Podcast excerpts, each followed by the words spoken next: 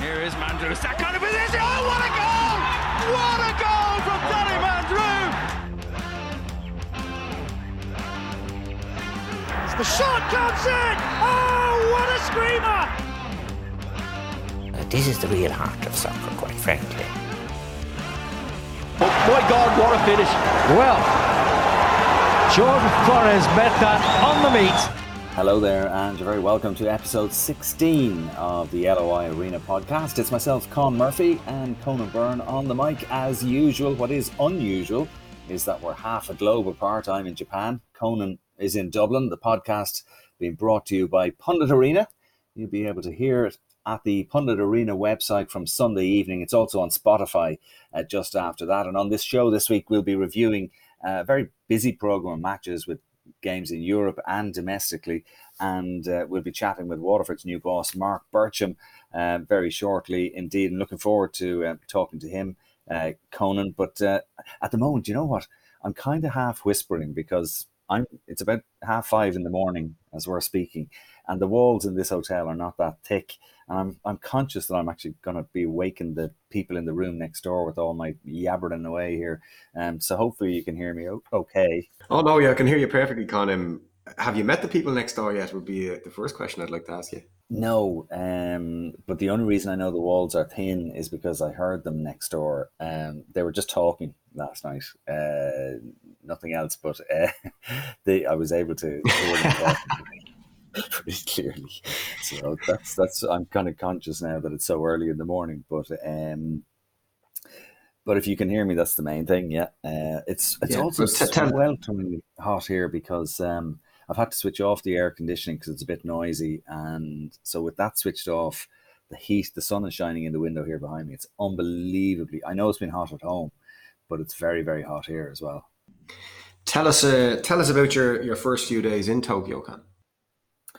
Yeah, it's kind of a, a settling in period before the games start, and there. I mean, I know there have been some positive cases reported in the last um, couple of days. One, I think, in the athletes' village, a um, couple of journalists, and some other um, staff from various teams and stuff.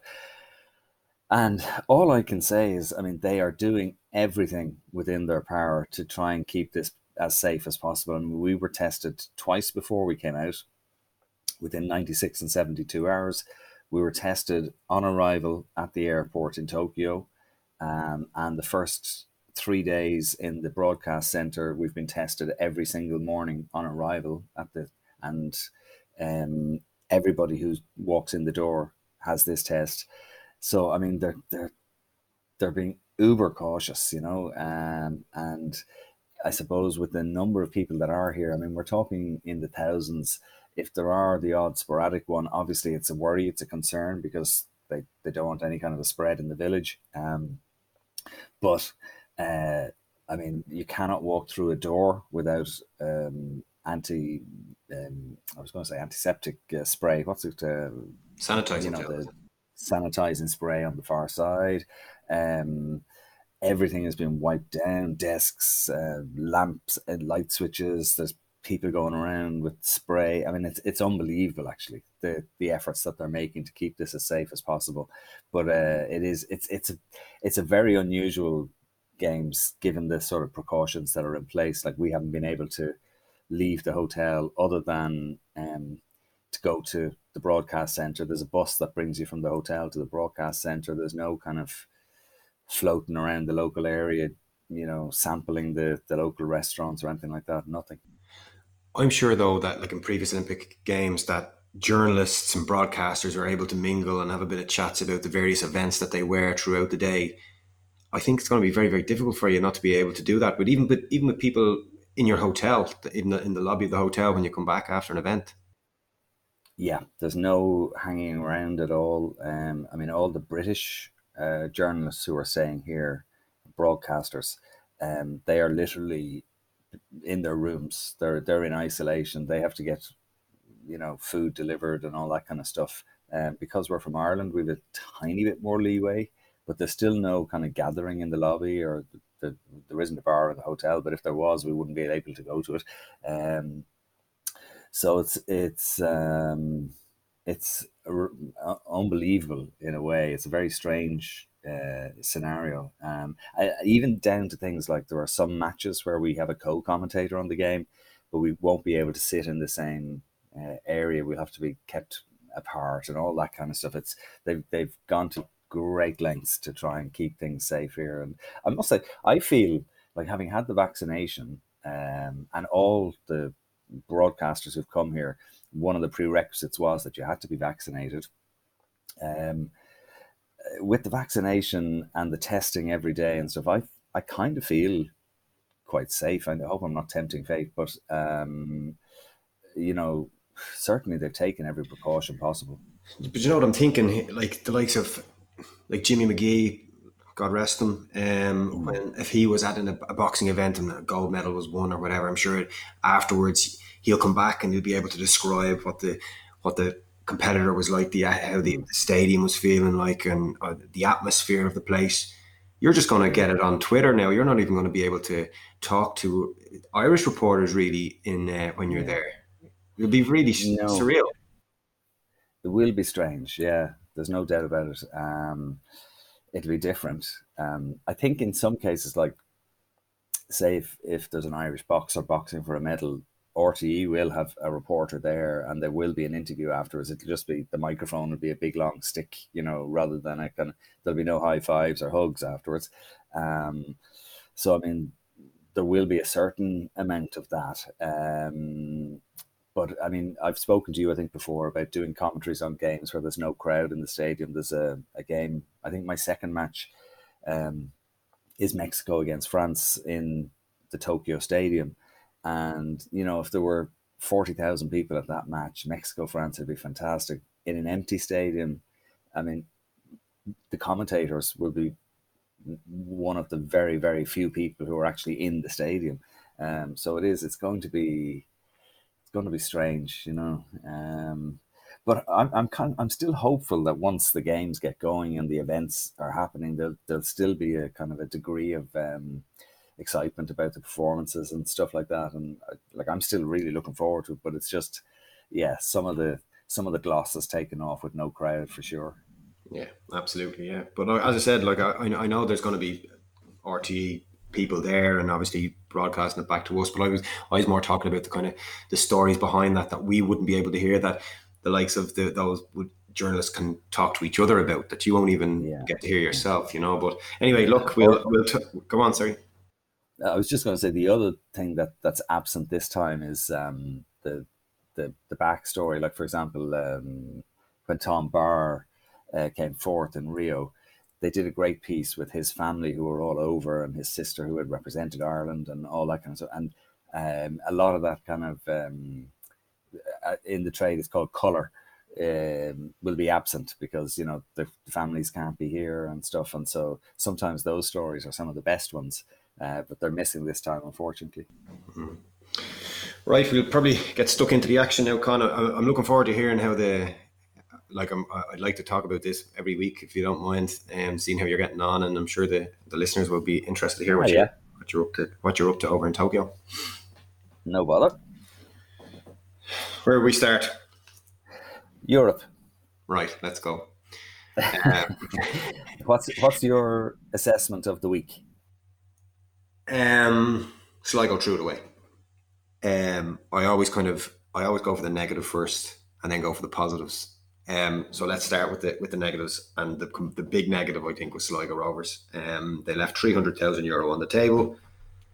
Um, it was there for their taking, and they should have grabbed it with both hands, and they let it slip through their fingers massively in both games. They should have won both games, Con, given the chances that they had. Obviously, we were talking to Greg last week. He admitted his his mistake, and it proved costly because they missed them on uh, the other night as well. Um, they they missed Greg. They cost the first leg cost them um, due, due to the sending off. The second leg cost them because the forward players could not take their chances. Um, they were missing a lot of players. Obviously, I think Robbie McCourt was missing. John Mahon was missing. Um, Greg Bolger was obviously missing. Johnny Kenny wasn't uh, wasn't fully fit to start. He comes off the bench, scores a little bit too late. But the goals they gave away gone either can't either either side of half time. Just can't do it. Just cannot do it at this level. And um, it's just so frustrating from from a Sligo Rovers point of view when you get it when you are put up against a team like this, and it's like it's always like the I don't know. It's, you're coming up against a team that the nearly men. I'd like to call most your over the last number of years. Obviously, apart from Dundalk, they've done really well, but like other teams have have have been on so close to getting through games that they should have got through, and that they haven't due to just just very poor errors. And um, yeah, that was a big disappointment. Obviously, Shamrock Rovers um, went out, but look, they were absolutely superb. Um, I talked about I talked about during the week on put out a tweet about um, Rory Gaffney's pass to, to Richie Towell for that wonderful strike um, for the goal. It was probably one of the best, best passes I've ever seen. Just the outside of his right foot, the, pe- the pace on it. Um, but you can only do that. You can only send that ball like that to to certain type of players that are able to control it the way Richie is. Um, Richie can, should I say? And um, one touch bang, um, just a, just out of his feet and buried the top corner. Great goal. And it was just such a shame. Obviously, we, heard afterwards about refereeing decisions, and um, I've been very very critical this season of um, referees domestically. Um, we've praised them in uh, in Euro 2020.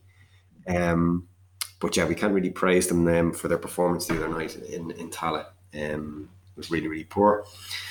Um, and then obviously onto the two the two teams that progressed. Um, I think we we, we would have known Dundalk were going to go through anyway, considering they they thumped uh, Newtown four 0 in the first leg. But look, very professional performance. Great for our coefficient that they actually won the game over in Wales as well. Um, Michael Duffy um, really really just shows us what Michael, Duffy can do. His pace um, in behind, and uh, the keeper keeper wasn't great for it by all. He kind of standing on the other side of the goal, but um, it was a, it was a lovely finish for, from Michael Duffy anyway. Um, and then probably the, the, the best. We'll finish at the at the, the big positive would be the the whole. I don't know the whole event behind Bohemians. I think would be the best way to describe it. Um, I, I said last week would they would they be able to um, compete at that like be able to do it at in, in front of a big in front of different surroundings and it was and they certainly were able to do that. The youngsters were absolutely superb. Um like I, I know Keith Long praised um Dawson Devoy but he also singled out Kieran Kelly. And um I remember Kieran Kelly when he was with St. Pat's. And con 1v1 he was one of the most difficult opponents that I had faced um, as a professional footballer um, even when he was such a young young fella at 17, 18, I hated coming up against him training because nine times out of ten he got the better of me, even at that age. Um, and then he had a wonderful season at Pats. And um, then Stephen O'Donnell came in, didn't really fancy him, and I think it, it really hurt him. I think it like I think it really, really hurt, damaged his confidence. He went up to Ballymena on loan from Bohemians as well, and he was brilliant, Con, absolutely brilliant up at Ball- up at Ballymena. Um, really, really composed on the ball um, and he was just, yeah, he was a, he, he stood out. And um, he went back and he's done really, really well this year. I was actually critical of him, if you remember, against St. Pat's at um, at Inchicore when he didn't make that slide tackle to prevent that certain goal. Um, but apart from that, he's been really, really good. And again, the other night he was exceptional. Um, so I'm delighted for him, Con, the way he's, he's finding his feet a little bit. And um, look, I've been talking about Dawson enough, so I'm going to give him a little break to, break today. And um, but yeah, I do you know what's funny, Con? I think like we're talking about Bohemians, and, and we've talked about them over the last number of years about Keith Long and Trevor Croly. Was that the best decision that Bo's ever made, getting those two lads in? Possibly. Um, the signings that they made, but they're able to rebuild a squad every year. Absolutely fantastic. Um, Dan, Danny Lambert, the job the job that he's doing at the club, absolutely superb. Luke O'Riordan as well. But I think the biggest decision and the best decision that Bohemians have made is the amalgamation with St. Kevin's.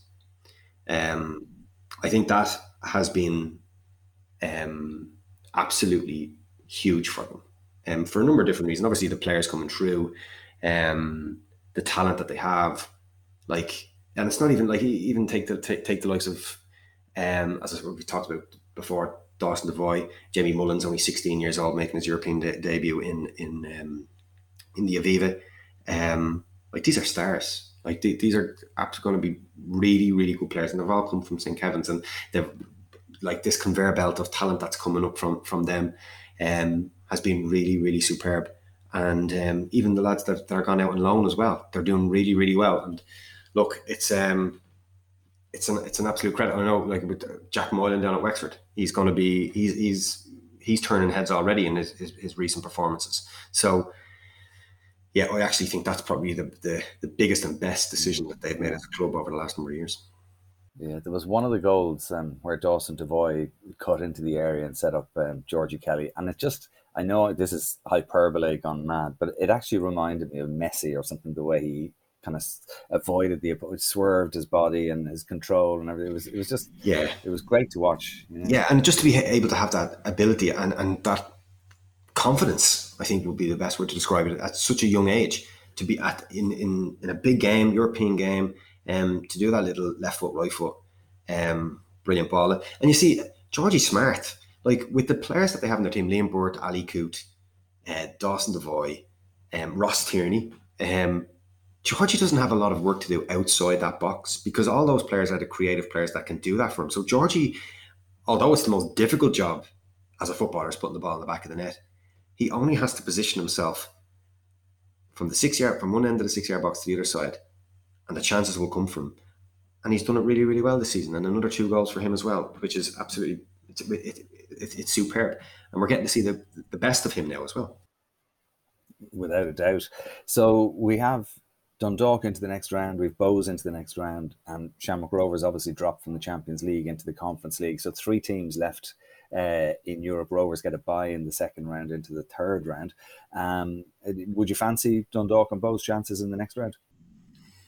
Yeah, I do. Um, Dundalk obviously face Levadia Tallinn, um, or will face Levadia Tallinn. They beat St Joseph's um, from Gibraltar, and I think they they they they they'll I, have no doubt about it that they'll overcome. They'll do that. They'll they'll win that tie, and um, Bohemians face Dudelange. Um, and I think they'll they'll they'll do that as well. And look, I don't think a, like a lot of people are saying like Stjarnan they weren't a great side. No, um, I actually thought they were good. I thought they were re- they were a decent decent side. Their form domestically isn't great at the moment.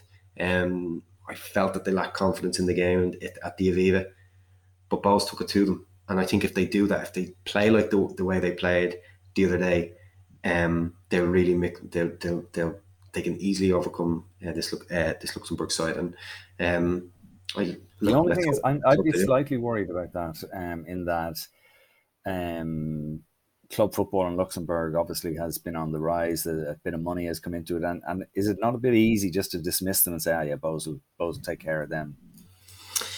Um, I don't know because uh, you're saying you're saying the Luxembourg side is on the rise. I did notice one of the um, one of the teams, Fola Esch, um, was absolutely annihilated annihilated in the in the Conference League. I think it was six one on aggregate by mm. a very very poor outfit from. I'm not going to say a poor outfit, Jesus, mm. um, but from one of the so-called lesser nations. And yeah. look, the name's escaping me now, but it was a lesser nation um, to Luxembourg. So.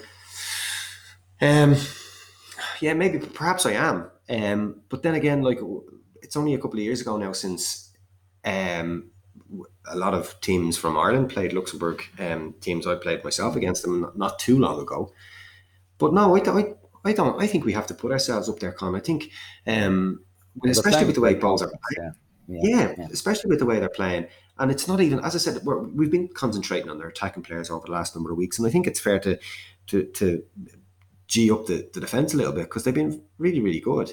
Um, obviously, Kieran Kelly I've mentioned, and, but it's not just him. Do you know, there's been Andy Lyons has been very, very good. James Talbot and goal has been excellent.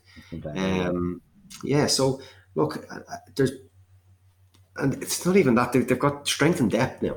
You know, and it's um, I, I, I look if they go out, I think they'd be very disappointed. Put it that way. Yeah yeah, yeah. Um, well, look, will we talk about the domestic issues uh, after we chat with uh, Mark Bircham because um, Mark obviously has taken over the Waterford reins in in May and uh, has a great story to tell.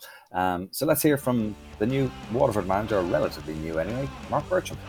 Well, we're joined now by uh, Waterford manager Mark Bircham. And uh, Mark, this is the eve of your game um, this weekend, and we really appreciate you taking the time to to talk to us. Obviously, uh, you have the game against Sligo uh, to look forward to, so you're you're staying in on a Saturday night, which is good. Yeah, of course, I'm professional. That's what we do. but um, uh, you know, if, I suppose you're settling into Waterford now at this stage, and um, if we go back to how it all came about and how the, the job came up for you, what was the story there? Uh, oh, well, from knowing Lee Power before, I was a youth player when Lee was at Millwall, and uh, as I said, that was my connection with Lee. And then I also know Richard, the new owner that was coming in, that was thinking about buying. So chatted with, with both of them, and then it got put to me if I would be interested in the job. I'd done my homework on the team, and most people said don't take the job. So the way that I am, I thought, right, I'm going to take the job. I can t- I can change that round. And luckily, at the minute, it seems to be going okay. But yeah, they didn't tell me about the quarantine and player not having players first three games, or that might have changed my decision a little bit. You, you came in obviously with the with the club bottom of the league. Um, you started off with I think it was three consecutive defeats, but I remember after the first defeat um, to Derry, I think it was. There was a drastic there was a drastic improvement in terms of effort, number one, and performance as well by the club, so or by the team. So even in your early days at the club, there was a significant improvement. Yeah, but just coming in, like going back to the the COVID situation here that I didn't know fully about when I come in literally the uh, all the players were put in 14 day quarantine. And then when we come to the to the game we had i think a day and a half for training. And i had 15 players and three of them were goalies. So it was it was a little bit difficult. And on top of that having three games in a week is difficult enough with a fully strength squad. But just to have the players that we had available to pay them three games i knew deep down we was going to need not a miracle, but close to one to get a result out in three games. And it was hard because I had to change the style of play. I wanted to play a little bit more possession football. And the way that I like to, uh, well, play as a team is high tempo pressing, which we couldn't because the players had hadn't trained for 14 days. And to go into three games of the week having high press would have been madness and it would never work. So we tried to I tried to tinker a bit tactically, just to see what we could get out of them three games, and we was unlucky in, in a couple of them. But the, the first process was that I had to come in, I had to improve performances, then I had to improve the players, and then hopefully improve results. And it seemed to work. And it was just trying to get as many points and as many good performances as we can till the window opened, and we could get some new players in. I knew we was desperate for something. We, we was the youngest squad in the league, and as I've always said, you they say you can't win anything with kids. Well, it's even harder to stay up with kids. And you look at the you, you look at any good team, even young teams like the class of '92, man, you they still have Pallister, Bruce, Ince, Mark Hughes up front. The spine of the team normally is always experience that will help the youngsters along. And I think that's what I, I was desperate to bring that to the to the squad and to the team, which I think we've we've done now you took over, like obviously during COVID situation, but also dressing room unrest. Um, there was obviously the Brian Murphy situation where he wasn't training at all. Rumors about previous managers going off on golf trips and not training. So I'm sure there was. I should try that one. I've not done that yet. It might be a good one. it sounds good, doesn't it? yeah, well, do you know what? When you when you normally take over a job, there's normally something wrong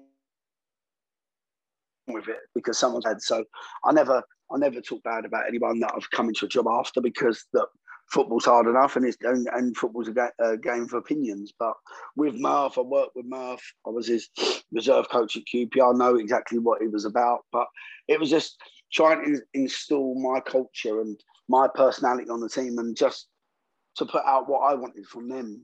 I every team that I put out, I wanted to represent me, and I've got a bit of a personality, but I'm hardworking. And as I said, if you're going to lose a game, you lose it the right way. And I think in the, especially the first two games against Derry and Finn Harps, we we lost the right way. There's ways to lose games, and it was like that being unlucky, but leaving everything on the field.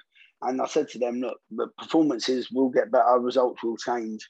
And it was just great to have the, the break when we did, where we didn't have a game. Like I could give them a mini pre-season, and I think out the 14 days, I gave them one day off, and we was in morning, afternoon, just not okay. We was doing running, but just just trying to catch them up with the tactics that I want. I always like to have two different formations so we can switch to it during games and we can be a bit unpredictable. And it was just the times in the afternoons, even if it's walk through tactics, these kids nowadays they don't get up to about one o'clock in the afternoon anyway. So if I could just get them in and work on a little bit of tactics, they've still got half the.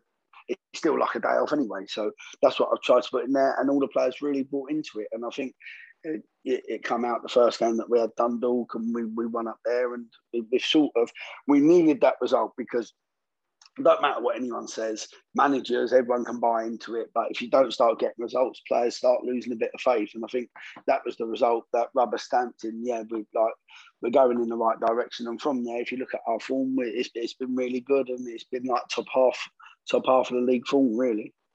Yeah, it's interesting um, though that your your wins have come away from home. I mean, you won at Longford, you won at Harps. Um, I suppose the the next step for you is to try and get some sort of consistency at the RSC. Yeah, and, and people talk about home and away when there was no crowds. There's no there's no difference in Yeah. it really. Yeah, You look at West you look at West Ham. and I think that's why they done so well last year because they didn't have their fans booing them after ten minutes, and all and, and all their players could relax. So. And, and you see some other results. I think that's why Liverpool didn't do so well because that's one one place you do go to where the fans can influence refereeing decisions. And you've seen in the last couple of games that we have away, refs have been influenced when we played Derry even the Finn Harps game. There was definitely some influencing going on somewhere. So hopefully we can influence the officials with, with the fans are in uh, uh, at home. And look, we've been we've been so unlucky at home. Okay, I think there was only one game. Probably we've got fortunate with a decision, and that was against St Pat's at home with uh, their fella getting sent off and our lad not. But other than that, we've probably been due a couple of a couple of good decisions. But as I say, all we can control is our performance. I say to the players every week, there's going to be mistakes or someone's going to smash it in from 30 yards in the top corner. You can't really control it. All you can control is how we play. And if we if we play the way that we want to play and we shut down the way that we want to shut down, hopefully we'll win more games than we lose.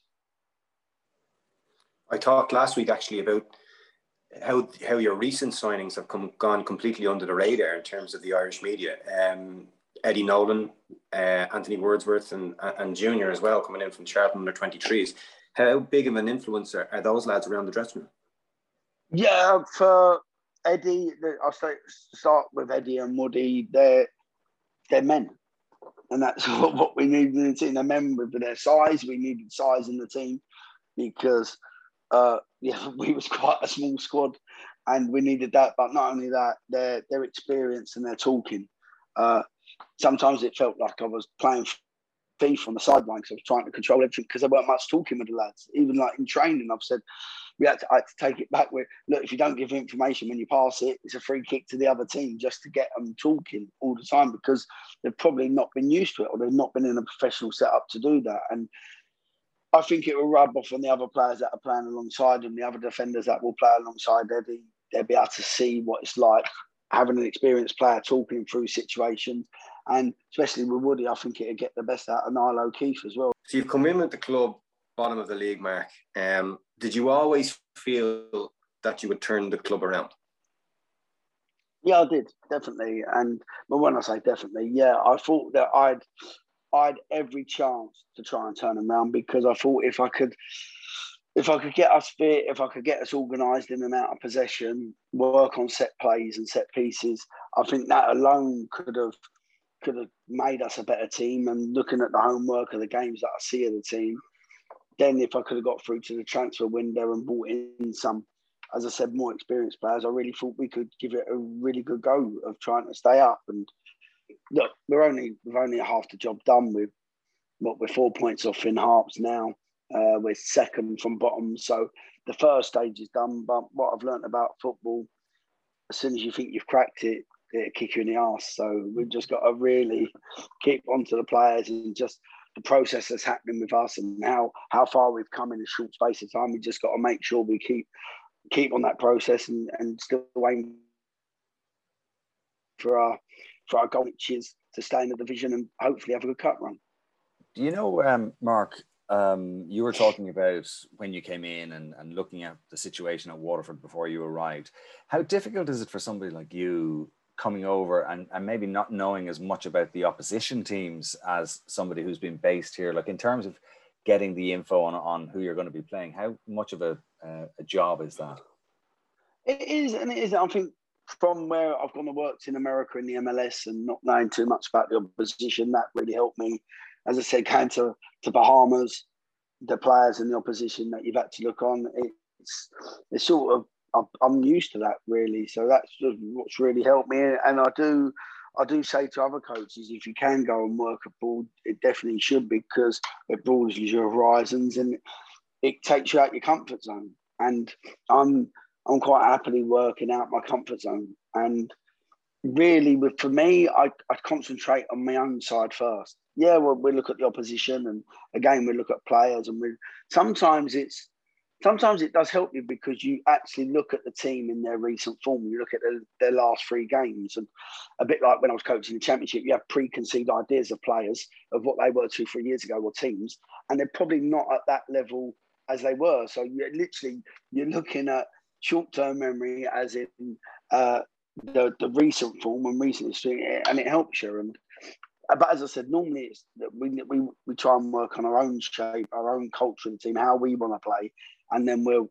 we'll tweak stuff to see uh, the best way we can get the chinks in the, the armor of the opposition. So as long-winded answer, but yeah, I think it's helped me work in in other places abroad where I've not been familiar to mm. why, why it's helped with this job. Were you surprised by the facilities and, and the academy of Waterford when you joined? No, well, no, I wasn't because again I, I'd done my homework with that and seeing the players coming in.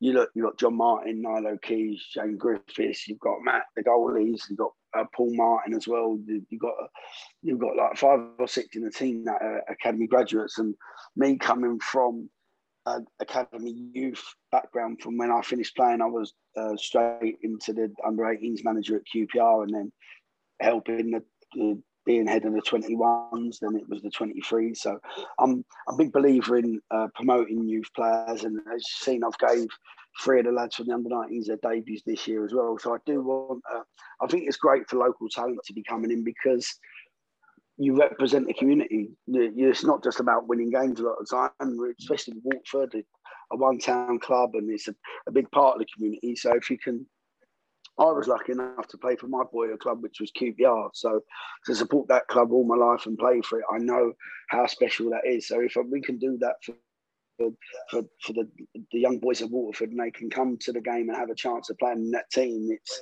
it's it's fantastic. And I know the owners are, are, are that's a part of their vision. They want to see a pathway of young players from Waterford end up playing for the club. You were the um, Richard Forrest when he came in as owner. He described Waterford as, as a sleeping giant. Um, can you see why he, he said that?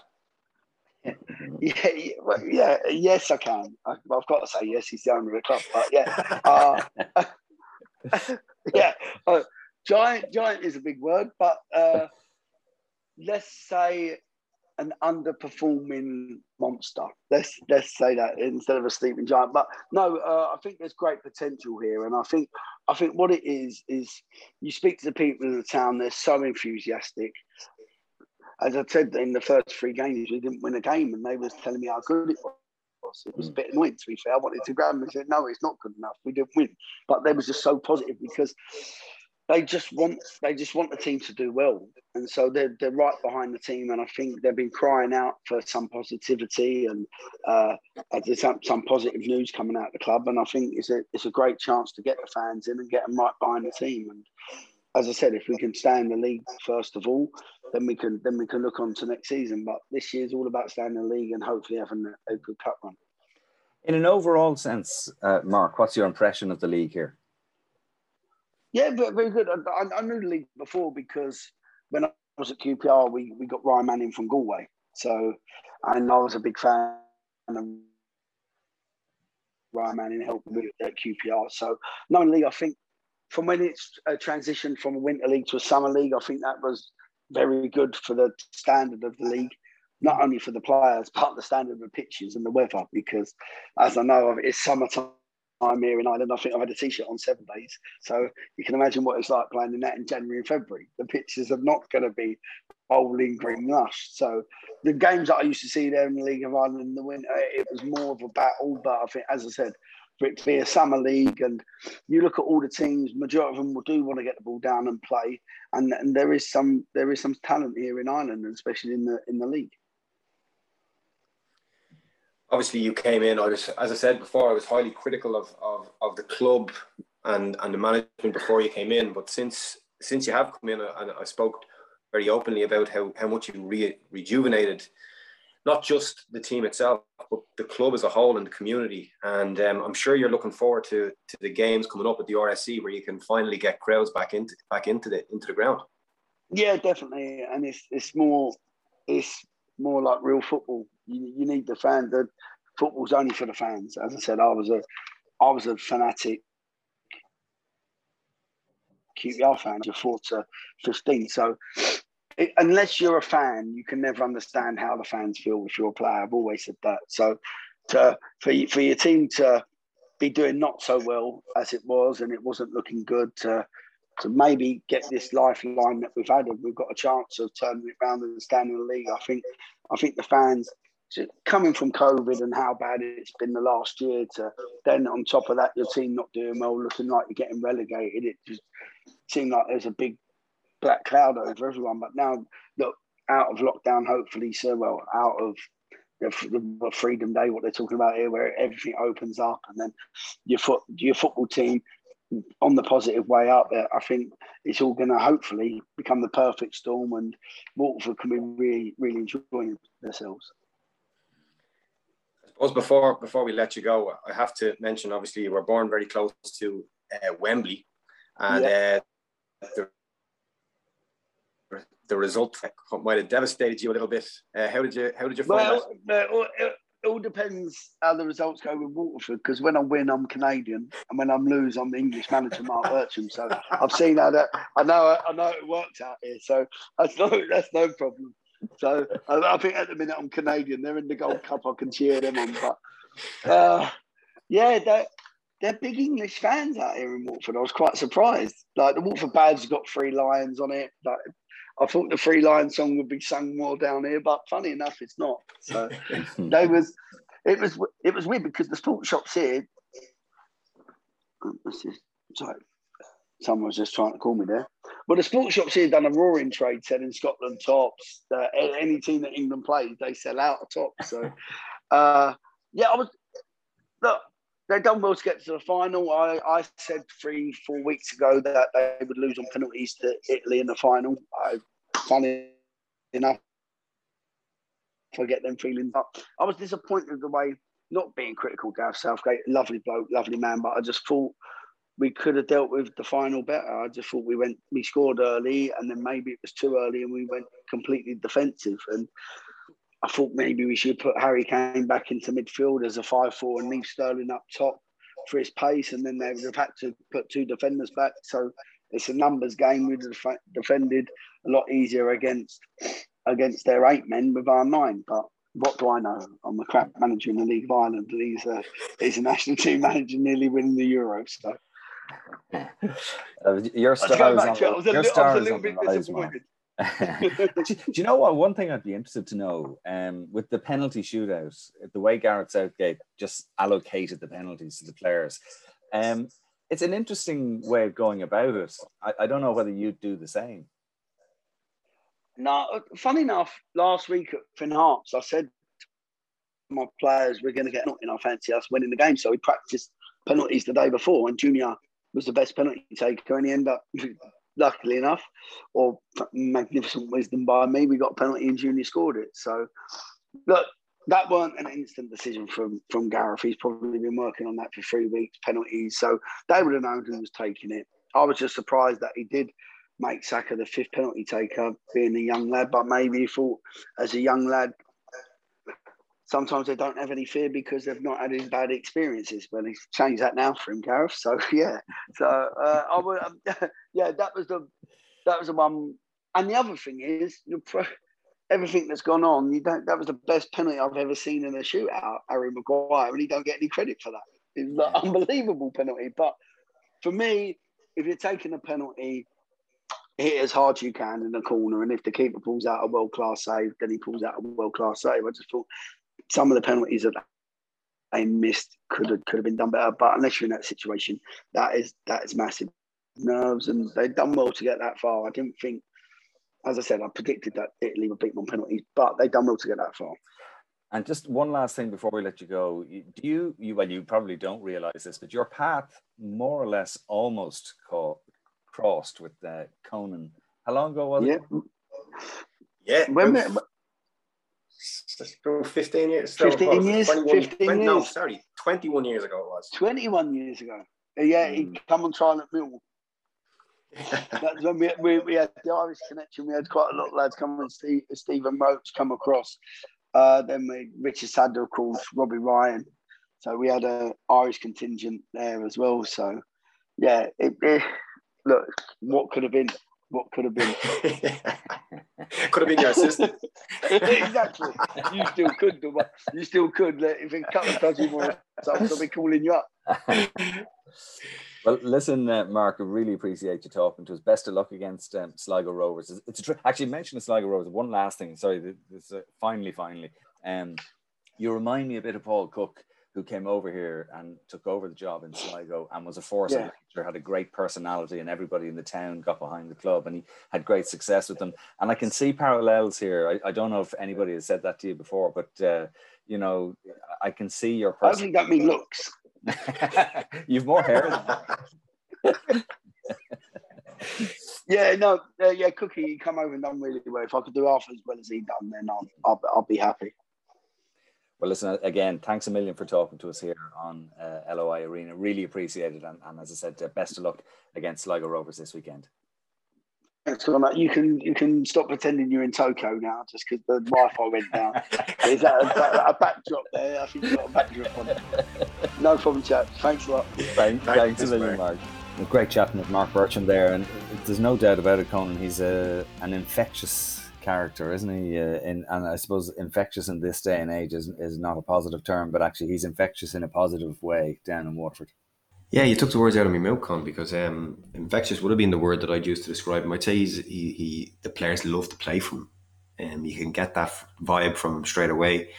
Um, and I think even just by his interviews, um, post match, pre match, um, press conferences, um, he, he, he kind of understood what needed to be done very, very quickly.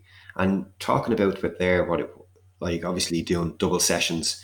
Um, like he knew what needed to be done, and as I said to you, too, like look, everyone knows how critical I was of, of the previous managers that were in Waterford um, over the last number of months. Um, it was a breath of fresh air to see somebody like Mark come in and, and grab a bull by the horns and and and do such a good job relatively quickly. Obviously, uh, as I said, he started with three defeats, but since then he's what is it, one three and drew one out of his next six. Um, and he's he's only lost to Derry uh, and Shamrock Rovers. So look, it's been really really impressive. So um, yeah, so fair play to him. Yeah, well, as we talk here, um, they haven't played Sligo yet. Of course, two matches on Sunday this week. So anybody who's listening to this probably will know the results of those games: Bohs against Longford and Waterford against Sligo. Um, on Friday night, the top two uh, both had wins. Uh, and then Dundalk were uh, impressive, albeit just 1 0 winners against Finn Harps at, at home on Saturday night. Um, if we take the top two, first of all, um, St. Pat's very solid. I mean, Drogheda, everybody knows now Drogheda tough opponents, but um, Pat's comfortable enough 2 0 winners, would you say? Yeah, I think so. I think, like, I think Sligo Rovers would have been rubbing their hands at glee at half time anyway in both the games. Um, like Derry City, well, we're 2 0 up. Obviously, Graham Burke, Burke scored at the most crucial time in the game to make it 2 1, um, which we'll come to in a minute. And um, obviously, the, the game at, at Inchicore was was nil all. There wasn't much chances in the game, um, and it was heading for an, a, a stalemate. If I'm being totally honest, I didn't see much happening. Pretty similar to the game against Derry the previous week. But that man gave Christopher Forrester. Um, he did the business last week. He did it again this week. Um, two goals were carbon copy. Bet the offside trap. Um, Matty Smith and uh, done particularly well. And um, yeah, really, really good for for really, really good goals for St. Pat's. And um, obviously, then when they went 2 0 up, Shamrock Rovers weren't going to let them go off on their own up uh, um, at the top of the table. And they produced a, a wonderful comeback victory. Look, it's um, against the, we've talked about it before about Ruaidhrí Higgins and, uh, and the job that he's doing. Um, but he'll be oh my god, he'll be bitterly disappointed with how they conceded four goals to, to Shamrock Rovers in, in the space of about 47, 48 minutes. Um, like they they they were brilliant in that opening spell. Ronan Boyce getting off the mark as, as well. As I said, I talked about him last week too. Um, told him to get up the pitch a little bit more. He might have been listening, um, because that's exactly how he scored his goal. And um, uh, Junior slotting away the penalty, and they were, they were look they were relatively comfortable. I thought. Um, like Shamrock Rovers obviously were huffing and puffing, um, like they should, like as, as a champions team should. But I like the way I, I like their. Gonna say their, their desire would be the wrong word to use, but um, because all players should have it, but just the, the determination, maybe just to, yeah, absolutely, yeah, because you could at that stage you could throw in the towel, throw in the towel, pardon the pun, but um, yeah, like obviously with with Ronan Finn in, in that team as well, and um, you're never going to go hiding. You're not going to be allowed to go hiding. So um, yeah, brilliant, brilliant goals, Con is what I would have said about the um, the comeback, and all came down Derry's right hand side. Um, most of them came down that right hand side, but again, Gaffney, Nathan Gartside will be a dis- bit disappointed, I think, with the, the concession of the third goal. Um, the second goal was brilliant. Um, Liam Scales again and um, Sean Kavanagh, which is, looks great to see Sean Kavanagh back on the pitch as well. uh, Con, I think he's been a big miss, being totally honest. Terrific fullback, wing back and um, yeah, brilliant victory, brilliant victory. So um, yeah, both of those now level on level on points at the top of forty one, and Sligo have a big job now on their hands to try and try and match the, the results of the of of Shamrock Rovers and St Pat's. Sixth win in a row for Shamrock Rovers at the Brandywell as well, which is um, an interesting record. I mean, because I always thought that that was a difficult place to go, but um, Rovers kind of have the Indian sign on Derry at the moment, anyway. Yeah, absolutely. And as I said, they, they were in the end, they were full credit for their victory. But um, as you as you mentioned, their application was superb once they once they went down two 0 to, to come back from it. Um, it's a sign of champions, isn't it? But that's what they say. I still do think that Shamrock always will win the league. Con, I really do. Um, maybe I, I was saying at the start of the season they'd win pretty comfortably, but I do still think they'll win the league. But and then obviously with, with David McMillan back on form as well at, at Oriel Park. Um, that first half was probably the most one-sided first half I've ever seen in football. My God, it should have been about two or three, well, three or four um, at half time. And I thought maybe they might be, be left to, to, to rue those missed chances. And um, but Finn Harps couldn't get the goal, and um, Dundalk probably should have scored another few in the second half, even though it was a bit tighter. And um, another good victory for them. Like they since Vinny has come in, they've done really, really well, really well. Um, they've gone above Derry now. They're they're only three points off off Drogheda and Bohemians, um, and they have that European spot in sight. So who knows? Do you know what they seem to have uh, at the moment? Just some sort of. Um, I think the word would be stability. You know, that I think that was the third game in a row where the same team had started. So there's a. Um, it just feels like a sense of calm. Has, I know they've lost or they're going to lose. Uh, Patrick McEleney, and there's talk of other players leaving, and that's obviously unsettling. But just on the pitch, they seem to be organised again. I suppose that's what the supporters wanted the most. Con was that stability on the football pitch. Um, obviously, off the pitch, supporters aren't happy. Um, but as long as the results are going well at the moment and they've they've a chance of getting through another couple of rounds in Europe, um, as I said, I do fancy them to get through.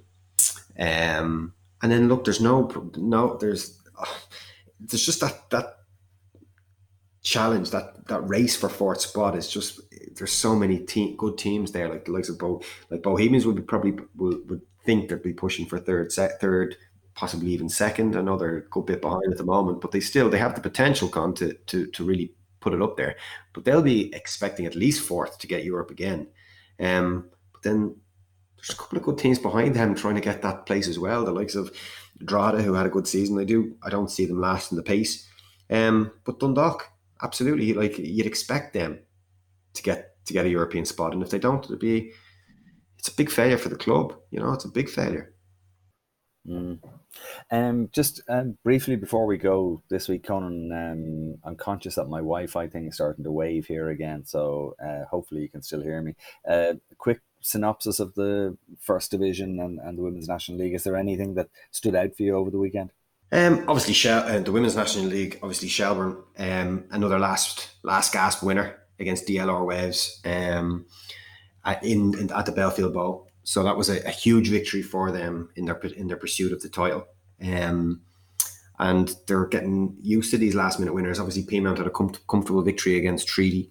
Um, Ryan, Eleanor Ryan Doyle again amongst the amongst the amongst the scores. So yeah, it's just carbon copy Wexford win. So it's the same top three win again. Um, so yeah, um, that would be my synopsis of the Women's National League. Same old story. Three teams win. Shell's last minute winner. So yeah. Um, in the first division, obviously Treaty beating UCD to, to open up that gap between third and fourth is big. There's a four point gap there. Jack Lynch played a captain's role. Um, two goals, one a terrific header from a Mark Ludden cross. Um, and then Colm Whelan obviously scored from the penalty spot um, to put him. He, I think he's gone too too clear of Ryan Brennan now at the top of the goal scorers charts. Um, Shell's obviously winning uh, down in, in Lizzie Woolen, which is a which is another big victory for them. Puts them eleven back, eleven points clear at the top. They were nine, but obviously with Galway drawing at Bray, with Brian Mars making a, a wonderful ninety sixth minute save, um, which was incredible. Um, but the big surprise, it's not a surprise, I suppose, but Cobh beating uh, uh, Cabinteely to, to put Cork into second bottom um, after their draw in Wexford as well. Like, I think Dodge put up Dodge put up a tweet there earlier on today, um, today saying that uh, three years ago this day, Cork were playing in a in a, in a qualifier against Legia Warsaw, and um, a European qualifier against Legia Warsaw, and now look at them, you know, second bottom in the first division, um, and really really struggling. So I don't like to end things negatively, but um, it's just a sad state of affairs when you see them um, like 26 points adrift of first place in the first division. You know, they, I know a lot of people were talking about them challenging for a playoff spot. That was never going to happen with the squad that they had. Um, but I don't think anyone envisaged seeing them second from bottom. And um, like Wexford will have to have a great run um, over the next couple of couple of weeks, which I can see them having, by the way. Um, but like you never know, you never know. But um, it's a bit disappointing when you see a team like Cork. Cork was always a team that was very very difficult to play against, and they are going to have a, a very very tricky cup tie against Sligo Rovers as well um, next weekend. So it's a uh, yeah very very very interesting few uh, few days coming up as well. Yeah, I think we'll have to do a, a, um, a program that focuses on Cork City in the coming weeks and just um, try and you know get to the bottom of what's been going on and, and what the future might hold for them and uh, hopefully brighter days ahead. Um, so listen, we might leave it there, Conan. Um, I, I, think the people next door are awake, so I can raise my voice a little bit now. Um, and I'll uh, talk to you next week. The action will be underway here. Um, obviously, the um, first game I'm doing is on Wednesday. Zambia against the Netherlands in the uh, women's football. The Netherlands beaten World Cup finalists, so that should actually be a really interesting game. But um, anyway, that's all for for next week. Um, for this week, though, thanks a million. Great talking to you as ever. Um, and while I get up and start my day, it's time for you to go to bed. yes, yes, and time for you to leave that to get your breakfast, probably, Con. But um, no, I'm great. Get, I'm looking forward to hearing from you now over the next uh, next. Yeah, yeah, exactly. Yeah, but looking forward to hearing from you and um, your exploits over the next couple of weeks, most definitely. Yeah, interesting times ahead. Listen, thanks a million, Conan, and we'll talk to you next week. Thanks a million to you for listening as well. We'll see you next week.